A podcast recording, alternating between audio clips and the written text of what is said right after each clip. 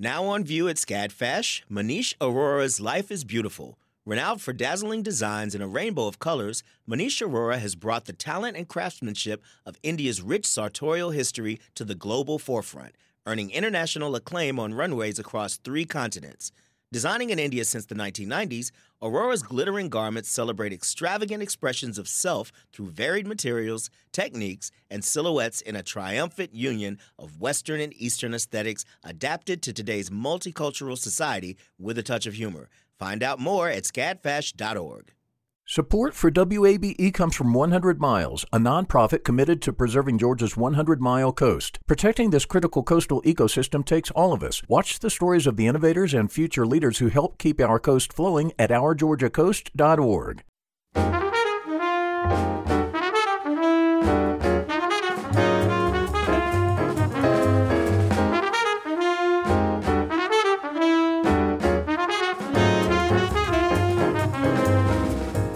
From WABE in Atlanta, this is City Lights. I'm Lois Reitzes. Thank you for listening. Finding joy in the often overlooked things that surround us has been a lifelong passion for Roman Mars. His podcast, 99% Invisible, has had over 400 million downloads. And now Roman Mars has written a book called The 99% Invisible City. He joins us today on City Lights to discuss this field guide to the hidden world of everyday design. First, it's our fall member drive, and we're asking you to become WABE members.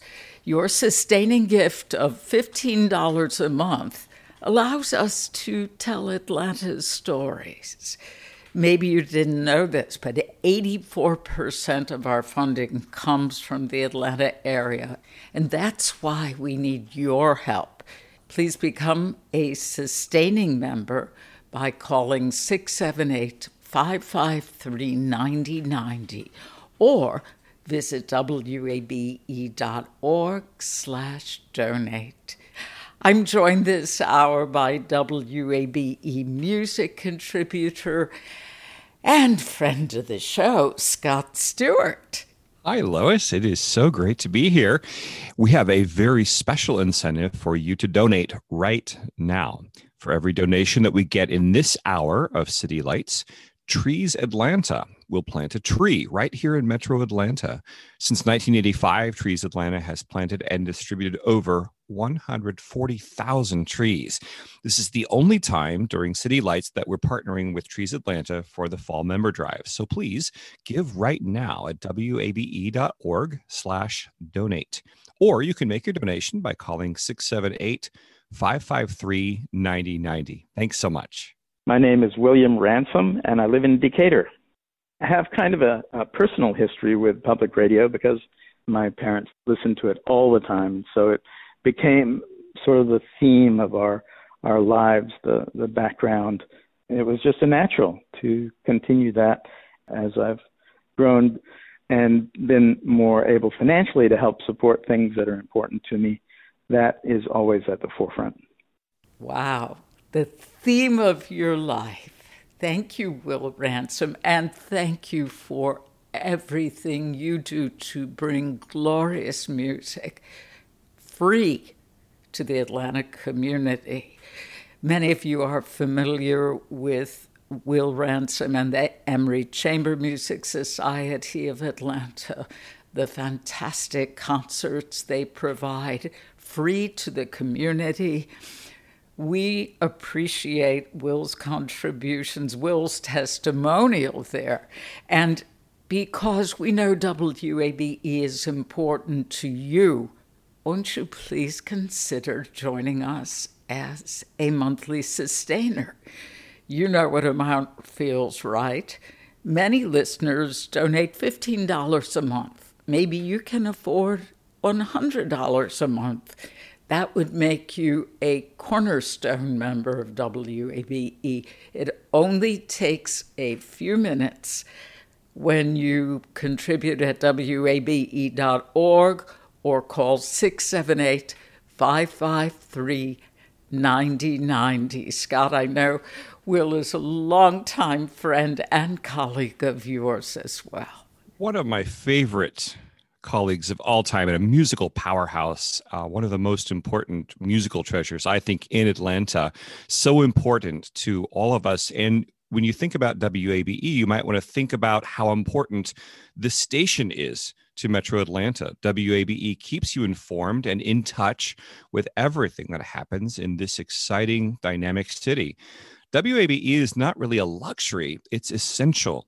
And to keep this essential programming on WABE, we need your support. As a member, you make a difference because donations are our greatest source of funding. Please support programming that matters to you. Contribute now at wabe.org, or you can call us at 678 553 9090. With your new sustaining donation of $15 a month, we'd like to send you the WABE Pet Combo as our way of saying thank you. It includes a red aluminum pet tag with an I Heart WABE engraving and a matching red collapsible drinking bowl for your dog or cat. Please make your first ever donation this fall at $15 a month or a single gift of $180 at wabe.org/donate or call 678-553-9090. Thank you. Your gift to WABE right now means one tree planted. The Trees Atlanta partnership is only in today's edition of City Lights, so please donate now. Trees Atlanta restores urban forests and green spaces and plants trees where they're needed most. How about your first ever gift to WABE? Please go to wabe.org slash donate or call 678 553 9090. Thanks. Many public radio listeners are familiar with Roman Mars, creator and host of the podcast 99% Invisible. The podcast has had 400 million plus downloads. Now, there's a book called The 99% Invisible City, a field guide to the hidden world of everyday design. The book was co written by podcast producer Kurt Kohlstedt with the host Roman Mars. He's with us now via Zoom. Roman, welcome to City Light. Thank you so much for having me. It's a real joy to be here. 99% Invisible looks at urban design and architecture in a way that isn't technical. It's wonderfully accessible and easy to understand. And I'm not alone when I tell you your stories are often from an endearingly quirky perspective. yeah. When, when did you first develop interests in the subjects of architecture and urban design? Well, I've been a public radio reporter for about 20 years and you know the the subject material really came to me when I was um, working at WBEZ in Chicago. I took this they have this architecture boat tour where you go on the river, the Chicago River. You go on a, a big boat, and a docent tells you stories about the buildings. And the way they told the stories um, made me realize that you could probably get away with this on the radio. You could probably tell interesting stories about buildings you couldn't see and, and get away with it. And that's when it really clicked in me that this was a show that could be done. But I've always had an interest in just the hidden stories behind everything, whether it's, you know, science and nature or, you know, human built things as, as well. Well, that is the key to the book, the podcasts, window into your mind. Chapter one is titled Inconspicuous. What are just a few of the examples of hidden design in this section? Well, the inconspicuous section is about things that are probably so small and everyday and mundane that you fail to notice them. So, you know, the first chapter is about this uh, spray painted graffiti that's official graffiti that's on the ground that is put there because if people are excavating or, or doing things underneath the street um, it's a it's a little guide to what are the tubes and, and channels and, and lines underneath it. And it was you know this this sort of official graffiti was necessitated um, by a huge explosion that happened in 1976 in Los Angeles when somebody inadvertently cut through a, a petroleum line and since then, it was codified into a system over time. It's been sort of, you know, refined.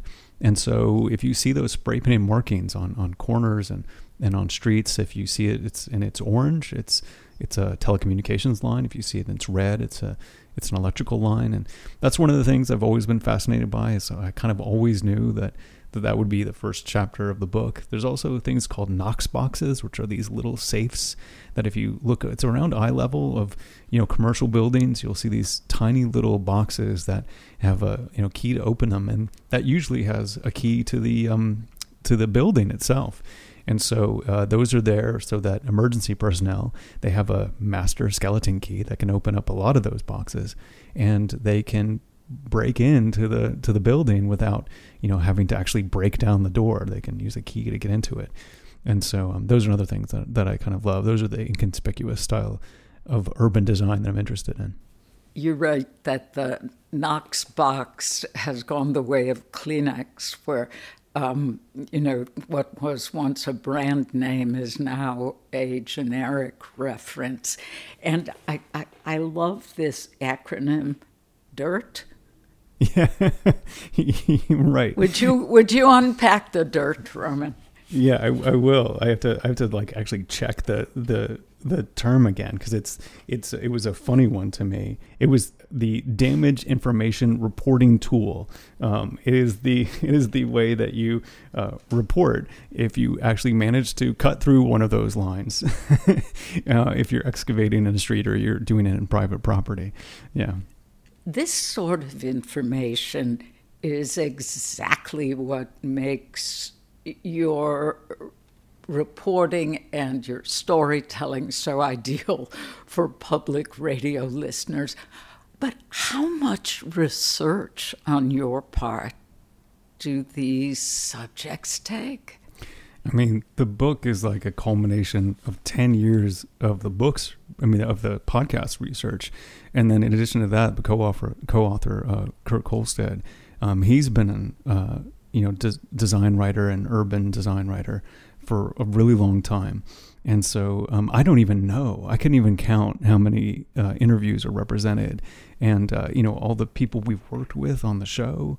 Uh, and I mean, like it is a it is a man it's a sort of mammoth undertaking.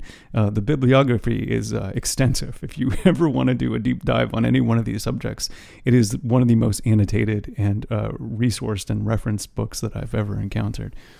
Please tell us about what you call cellular biology. so, the chapter on cellular biology has to do with cell phone towers and the camouflage of cell phone towers. So, I mean, what, one of the things that I think is actually kind of cool that I didn't know until until uh, we were working on the book is that um, actually cell towers are named after the fact that the coverage area of a, of a transmitter, if you look at it from above, it looks like the cells on a petri dish, and that's why Who they knew? call them, that's Who why they, knew? That's why they call them cell towers. And so it covers a little cell area. And one of the things we were interested in is as as cell towers were you know becoming ubiquitous objects, um, they there was a need, a, push from the public to hide them, you know, to make them not look, um, you know, the, the metal industrial things that they are and sometimes turn them into um, things that look like trees. And so most of this section is about the camouflage of those uh, towers and you know the and turning them into little pine trees and turning them into palm trees and uh, and uh, and ways to look out for those. And one of the things that's that's funny about them is they they look you know they don't really look like trees you know like they're, they're pretty they're not so they're not so good at camouflaging themselves but the more branches they have to blend in a little bit more you know the more expensive they are the heavier they are. And so therefore um, you know it's it's a real expense to, to hide them.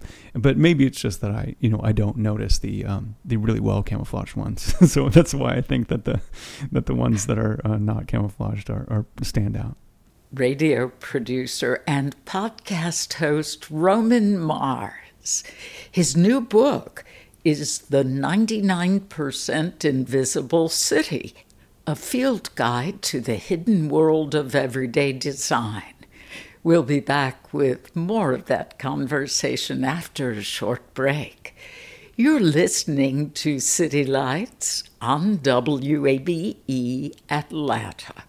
The field of mental health counseling is growing rapidly, and Richmont Graduate University can equip you with everything you need as a licensed professional counselor while integrating your faith into your clinical practice. Programs are offered in Atlanta, Chattanooga, and online. Apply today at richmont.edu. That's R I C H M O N T.edu.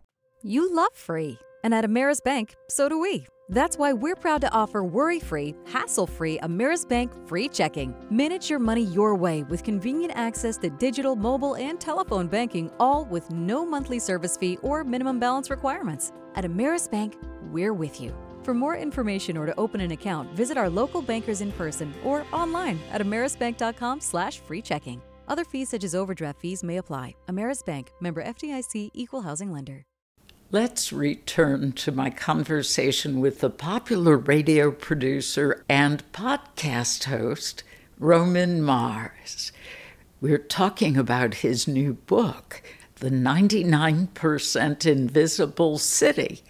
What's the story of Lovelocks?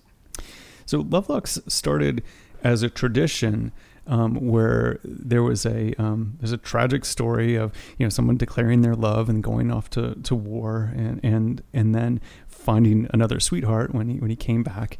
And um, and so what the tradition started was that people would etch their initials inside of a padlock and, and put it on a um, on a bridge and there are bridges all over Europe in particular that are just laden with love locks, and so much so that it, it actually upsets the structural integrity of the bridge itself. And so they have to clip them off and they have to find other avenues, like they'll put up little, um, you know, like kind of like signs beside the, the bridge and uh, make it so that they, they have little grates so that people can put their love locks there. Um, it's a tradition that, that a lot of people love, but a lot of municipalities do not love. Obviously. Are there really love locks along the Great Wall of China? Yeah, yeah, there are. They put up little chains and there are love locks right there, too. Yeah.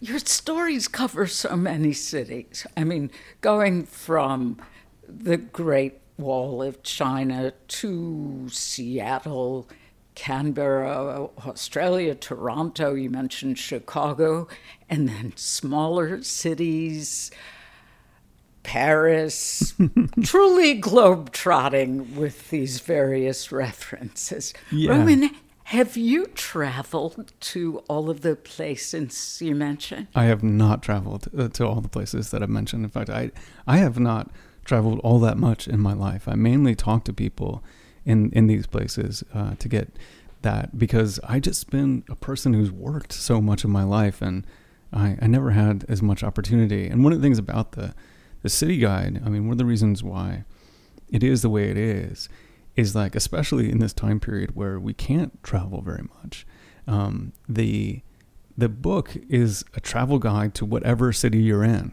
for this, you know, for you to look deeply and closely at your neighborhood because you can't go to some of these far flung places. But through, you know, looking at the manhole cover, like on in in um, in your neighborhood. We can talk about the ones in Japan that are these beautiful, um, you know, like exaltations and the wonders of municipal water systems. And, you know, you can you look at your city grid and we can talk you, to you about um, Barcelona and all the places, you know, the decisions they made to make these super blocks and divide them up.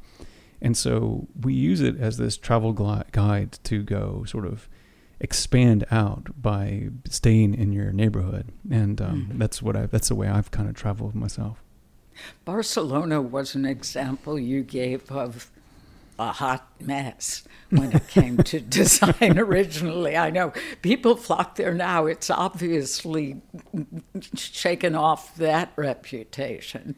Oh, for sure. But it just was not. You know, the the grid, the grids of the super blocks were just not made for a you know human scale, and and so you know they began to figure out ways to correct it and to sort of change the traffic around it, and and so the you know in the neighborhoods that were sort of previously kind of hemmed in um, you know, they expanded them out and, and made them better. Yeah, It's interesting that you mentioned grids. My husband and I are originally from Chicago. I know exactly the architectural boat ride that you took, and it is inspiring. It's marvelous. Yeah. But when we moved down to Atlanta, I got lost so often. And I yeah. was so frustrated because children in Chicago at a very young age learn directions. The lake is east. It never moves. That's east. And then you know everything. And and if you make a wrong turn, if you're driving, you go around the block. Well, down here they don't have blocks.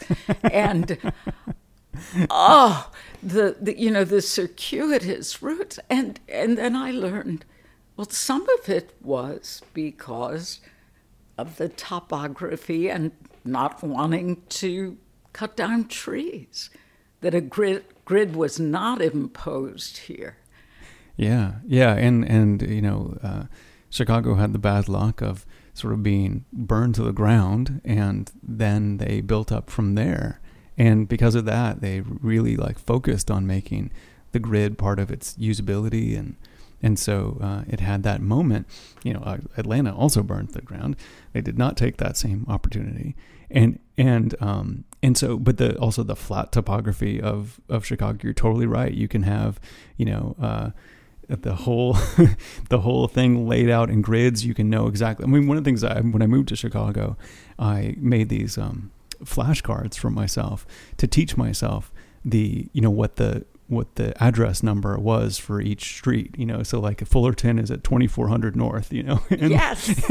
and and it was like it was like uh, it's it's so regular and so perfect in so many ways that it was uh, it's kind of a delight to be in that city to know like how much care went into it and and, and some other cities feel kind of haphazard in, in comparison.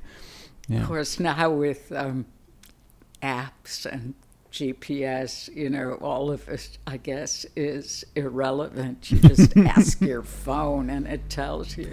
I know, but it's so nice to know where you are. I mean, that's the thing. Like, the lake did give you that. And, and I live in the Bay Area, so, like, I know that the I'm on the East Bay, so I know that the Bay, you know, is on the West. And, and you know, it, it, it I like to know what direction I'm pointing in. There's something about my biology that requires that kind of kind of knowledge, and so um, so yeah, it's it's good for me personally. Roman Mars, the radio producer and host of the popular podcast 99% Invisible. His new book is The 99% Invisible City. We'll be back with Roman Mars after a short break. This is City Lights on WABE Atlanta. We're in our fall member drive at WABE, and it's the time of year when we do something special, when we take a leap of faith and ask you to support the programming you love. In fact, 84% of our funding comes from the Atlanta community please join the tens of thousands of WABE listeners who are members. Make your donation now by calling 678 553 9090 or click the donate button on WABE.org. I'm Lois Reitzes here with you and joined this hour by WABE music contributor Dr. Scott Stewart. Hi, Lois. Hi. It's so good to be here. And for everyone listening, if you donate to WABE right now, you will provide a long term benefit for Atlanta. And that is for every donation that we get this hour of City Lights, Trees Atlanta will plant a tree in Metro Atlanta. This is for anyone who makes a new gift, or WABE members can add an additional gift right now to take part in this Trees Atlanta incentive. Number of trees planted during city lights depends on you.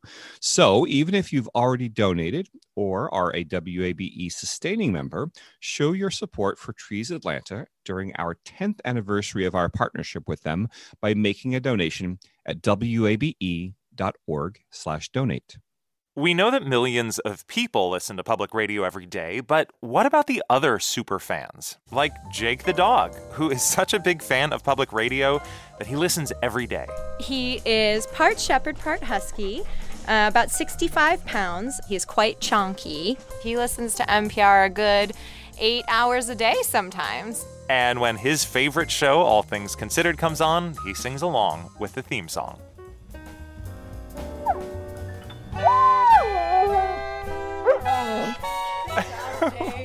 Beautiful. I'm Ari Shapiro, co host of NPR's All Things Considered. Jake can't support the public radio that he loves, but you can. When you support this station, you ensure that everyone, including Jake, gets to keep enjoying the news that you rely on every day. Make a donation right now. Thanks. Do you hum along to theme songs when shows like City Lights or All Things Considered come on? Be the person that Jake the dog wags a tail at. Yes, and all those wonderful canines across the metro area who listen devotedly. Use those fingers or paws or claws to give us a donation at wabe.org or call 678 553 9090. It only takes a few minutes to make your donation. You'll make Jake a happy dog. You'll make us very happy knowing we can continue to bring you the programming you enjoy. And think about this show today with our guest, Roman Mars. His book on the 99% Invisible City, making us aware of all of the glorious things in our surroundings if we just take a moment to look. Atlanta has many trees. Today we will plant as you continue to donate during City Lights. Scott? There's nothing like public radio. And here in Atlanta, there's nothing like WABE. For just a fraction of what you spend on your cable bill or your cell phone bill, you can help support all of the unique and important programming that you hear on WABE, from City Lights with Lois Reitzes to Closer Look with Rose Scott to Political Breakfast with Dennis O'Hare. Become a sustaining member with a monthly gift of $15 and help ensure that innovative, intelligent programming continues to thrive on WABE. Call 678 553 9090 or make your contribution online at wabe.org. When you give to WABE at $10 a month, we'd like to thank you with our brand new Forever I Love Atlanta 14 ounce mug designed by Atlanta artist India Nabarro. We wanted to make something fun while staying authentic to our city, of course, so I made sure to include stuff like late night waffles, street art, and nature.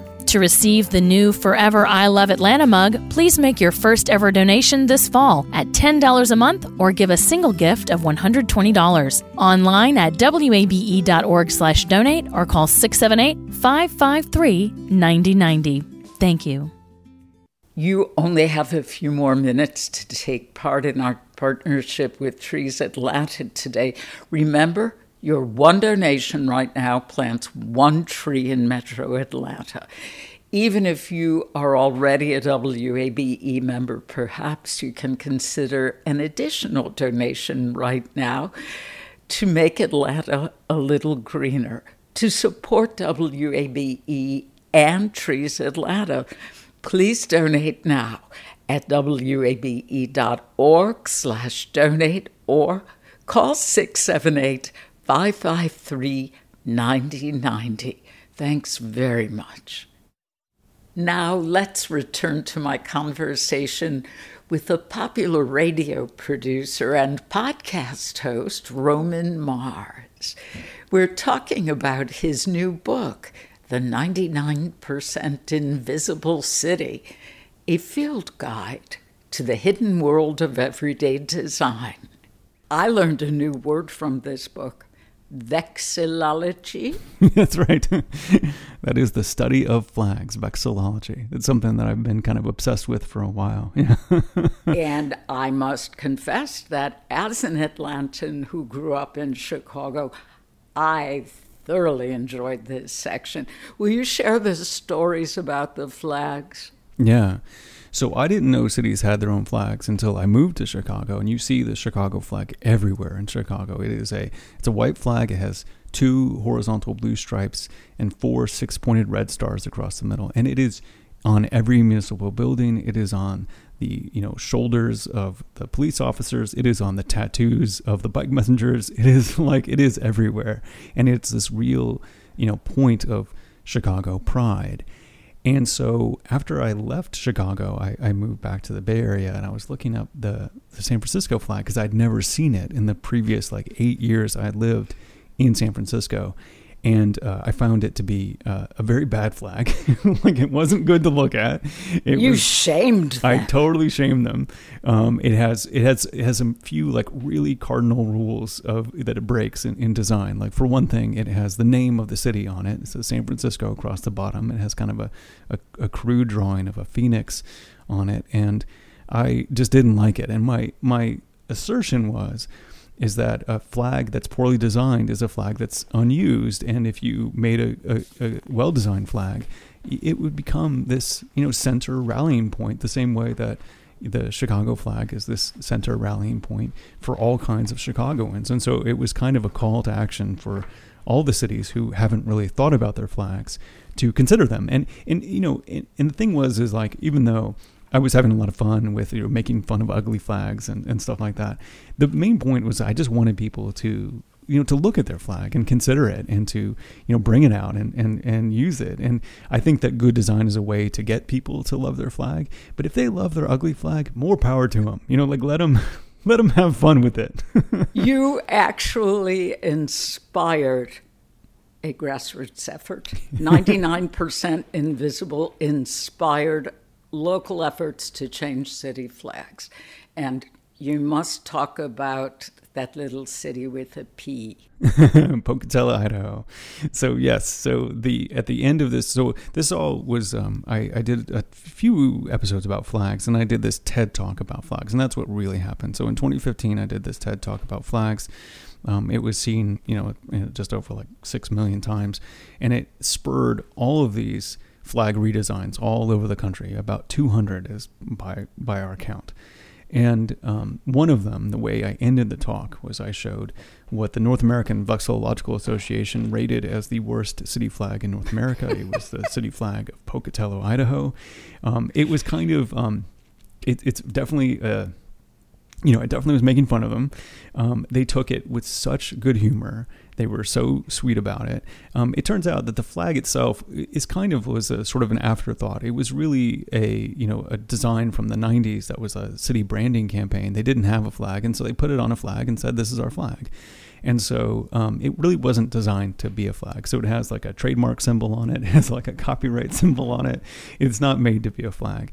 But I, you know, I ended the talk with that, and everyone laughed and had fun with it. And um, and then uh, a, a, few, a little bit later, the the mayor of Pocatello wrote me and said, "I hear you don't like my flag," and uh, and then invited me up, and uh, I went to the different like committee meetings as they were deciding what to what to do, and they were just they were the loveliest people. Like they they just were like, and I met one of the real uh, city leaders, one of the business leaders in the city, and they said, "Thank goodness." We weren't the second worst flag in North America because it it wouldn't have been as fun. There wouldn't have been a thing we could do, and we just had this moment where we thought about the city and we tried to make a symbol that made the city better, and they did. They made a beautiful flag that everyone uh, there loves, or a lot of people love. I don't know if everyone loves it, and um, and it was just a good, you know, you know, like ending to that story.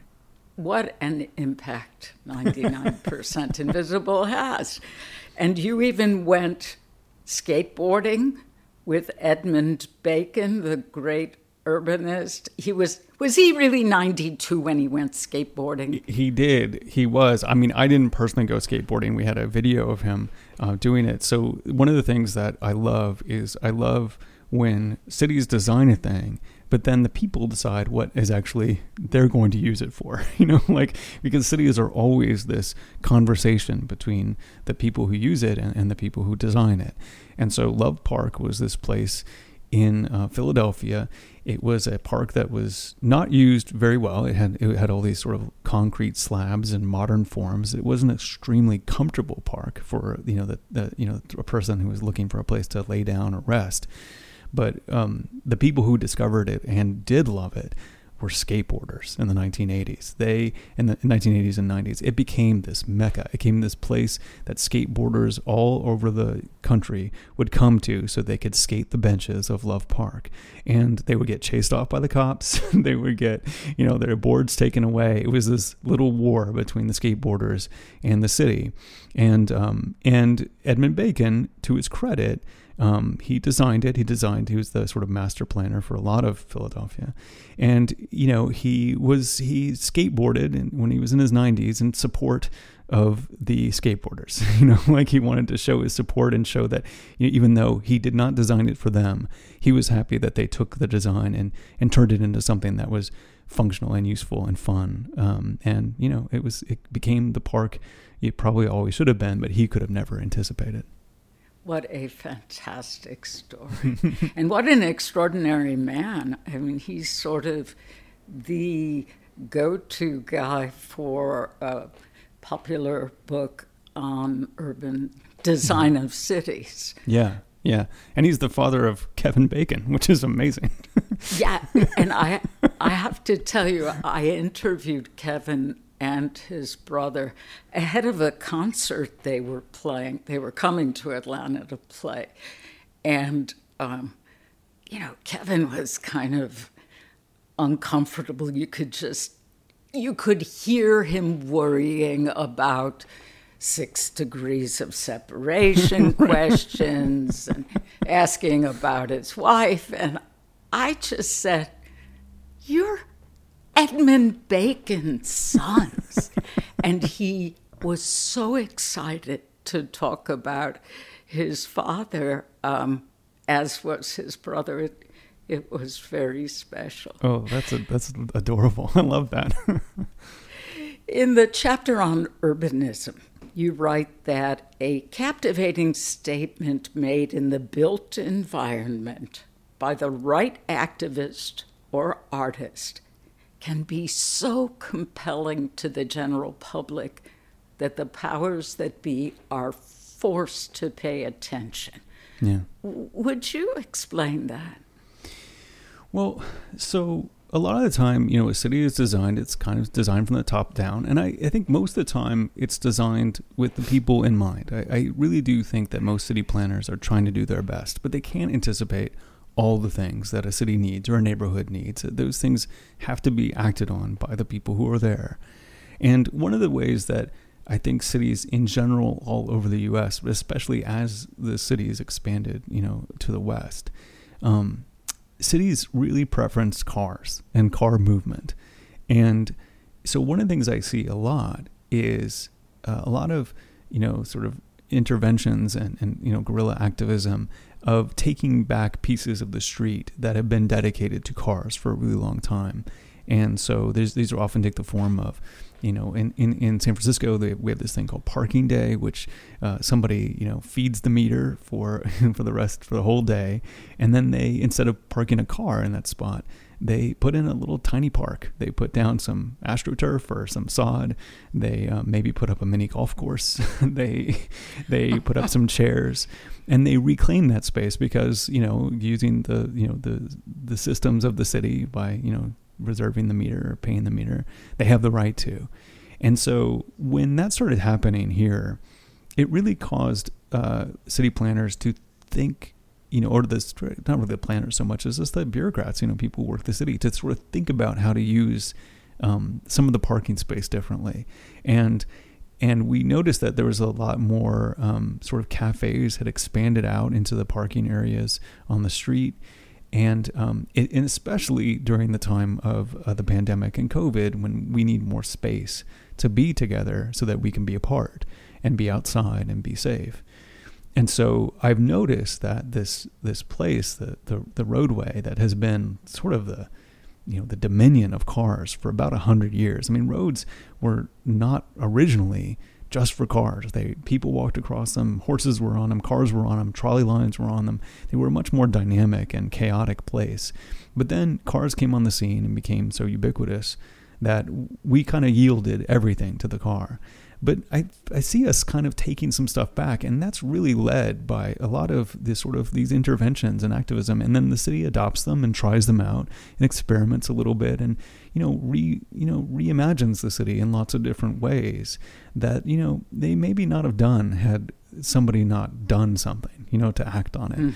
Same same thing goes for bike lanes. Like a lot of the original bike lanes, they were just people painted a line, you know, and they uh, and then and those lines got adopted and so there's a lot of this, you know, I'm really fascinated by the conversation between people and in their city and what they, you know, come to, you know, what kind of agreement they come to in the end. Oh, Roman Mars, as a radio and podcast storyteller, you provide eye opening experiences for our minds and ears. Now we can read about them as well. Thank mm-hmm. you so very much for joining me. Oh, it was my pleasure to be here. Thank you so much for the conversation.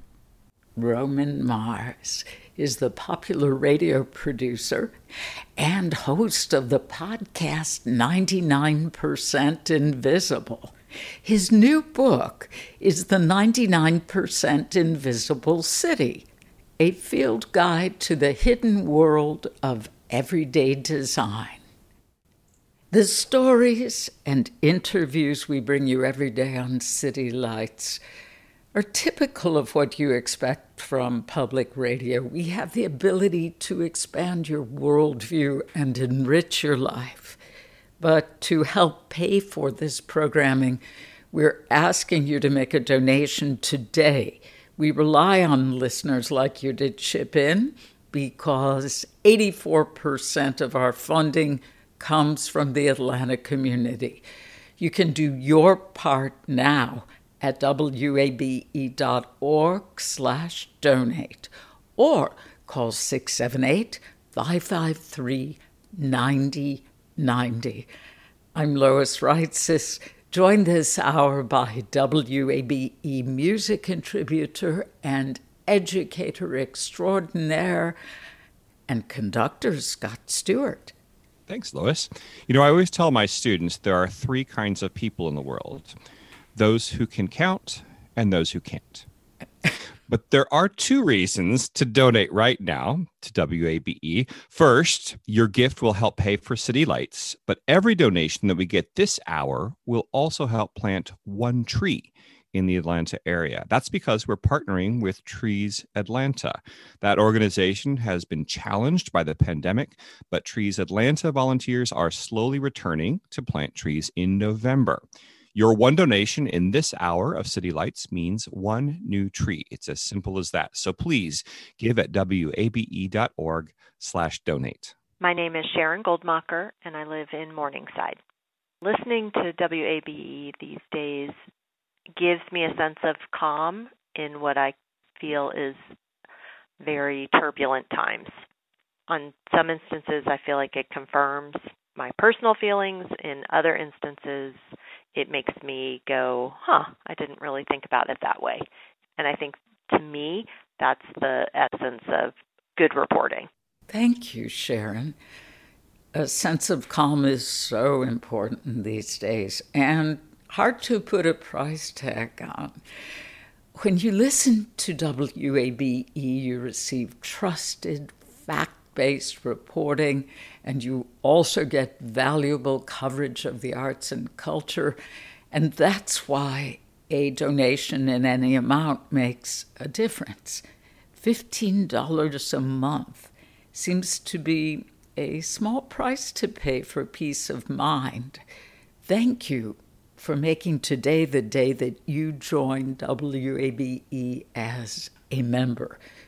Just visit wabe.org slash donate or call 678 553 9090. Thank you. $15 might seem like a small amount, but when you sign up as a monthly sustaining member, that $15 helps pay for daily broadcasts of Morning Edition, All Things Considered, and shows like City Lights. You get a lot for your monthly contribution, and we need that gift right now to keep bringing you all the programs that you count on. $15 a month makes a big impact. We combine it with donations from your fellow listeners who rely on WABE just as much as you do. Public radio only works with you. Contribute now at WABE.org or call 678 553 9090. As a new sustainer at $20 a month, you can choose the WABE cycling combo. It includes a 25 ounce double wall insulated CamelBak water bottle and the WABE bicycle bell, both featuring the WABE logo. Please make your first ever donation this fall at $20 a month or a single gift of $240 at wabe.org/donate or call 678-553-9090. Thanks. The Trees Atlanta partnership for today ends as soon as City Lights end. So please give now. We started this partnership with Trees Atlanta 10 years ago, and since that time, WABE listeners have donated 16,800 tree seedlings. They were all planted in and around Atlanta helping restore the canopy and making our metro area a healthier place to live. Please be a part of our efforts for 2020 by making your first ever gift at wabe.org slash donate or call 678 553 9090. Thank you.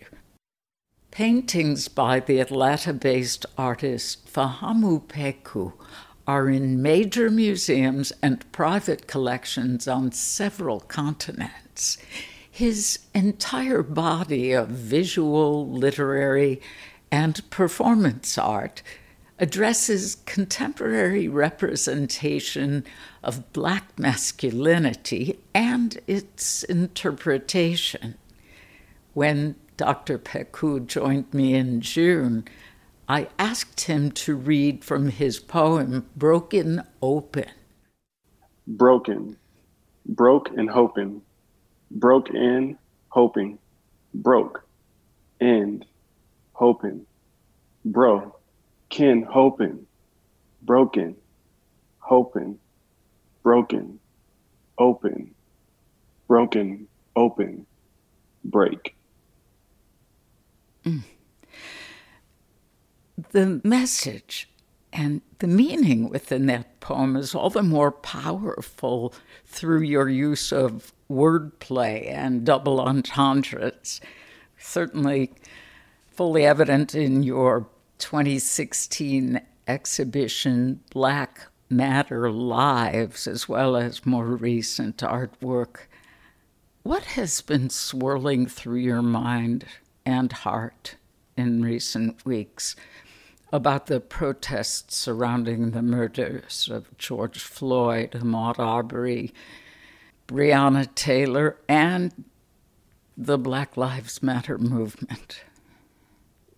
Uh, there's so much that's been going through my mind. I've, like many people, experienced a range of emotions and anxiety, uh, hope, frustration, joy, laughter.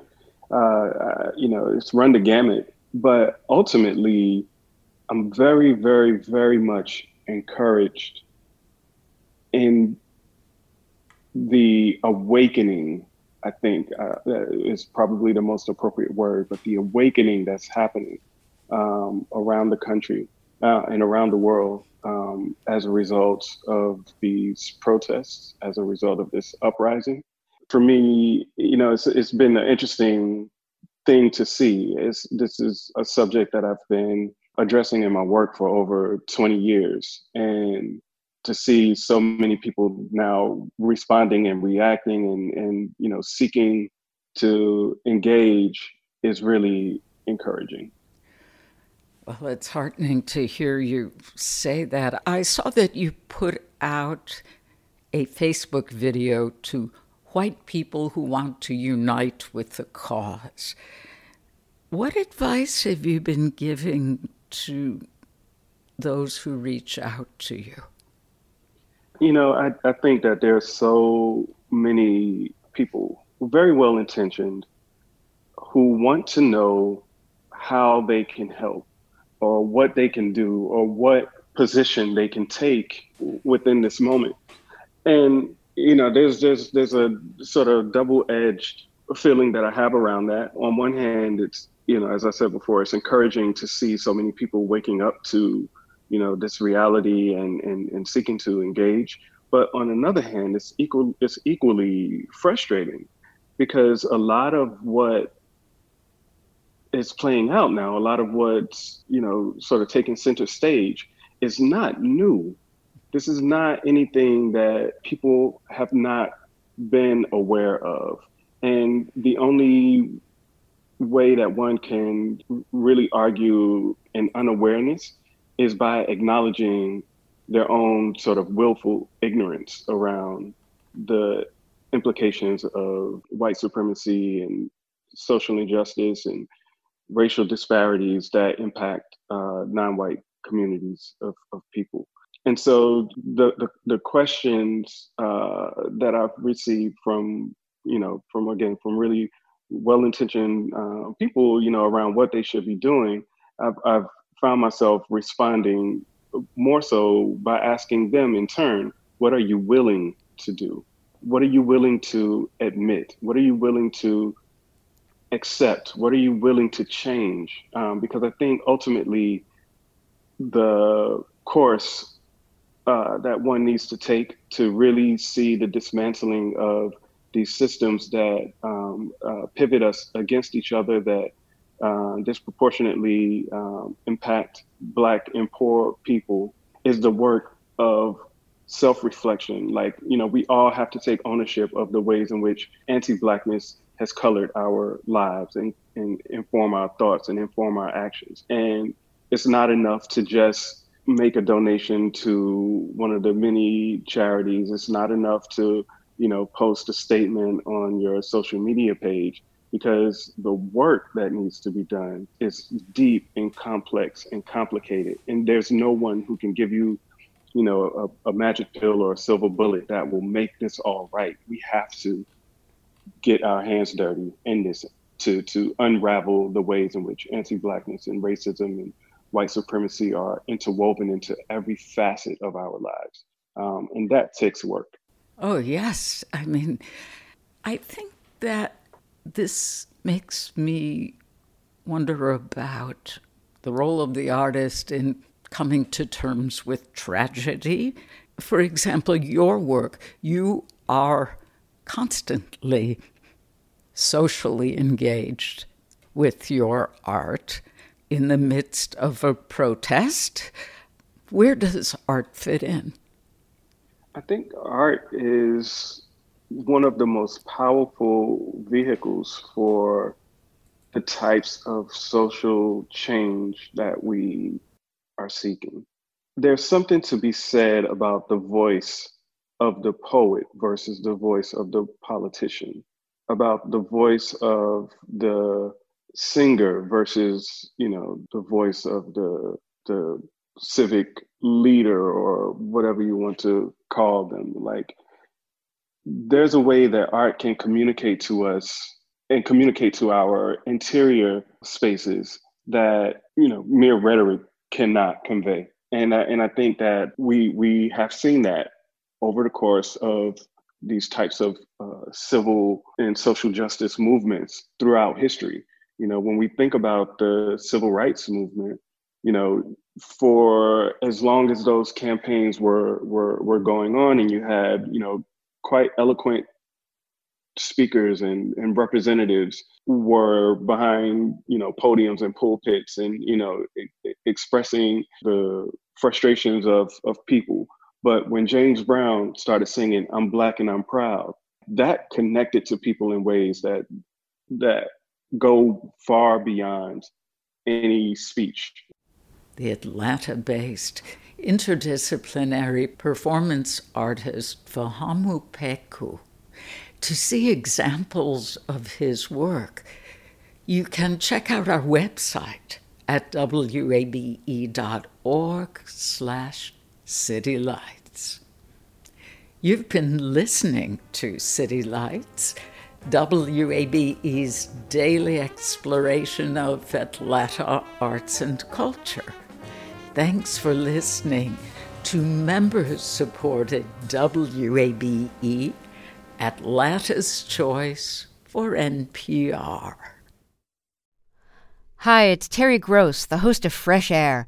We bring you in depth, long form interviews with actors, directors, musicians, authors, journalists, and more.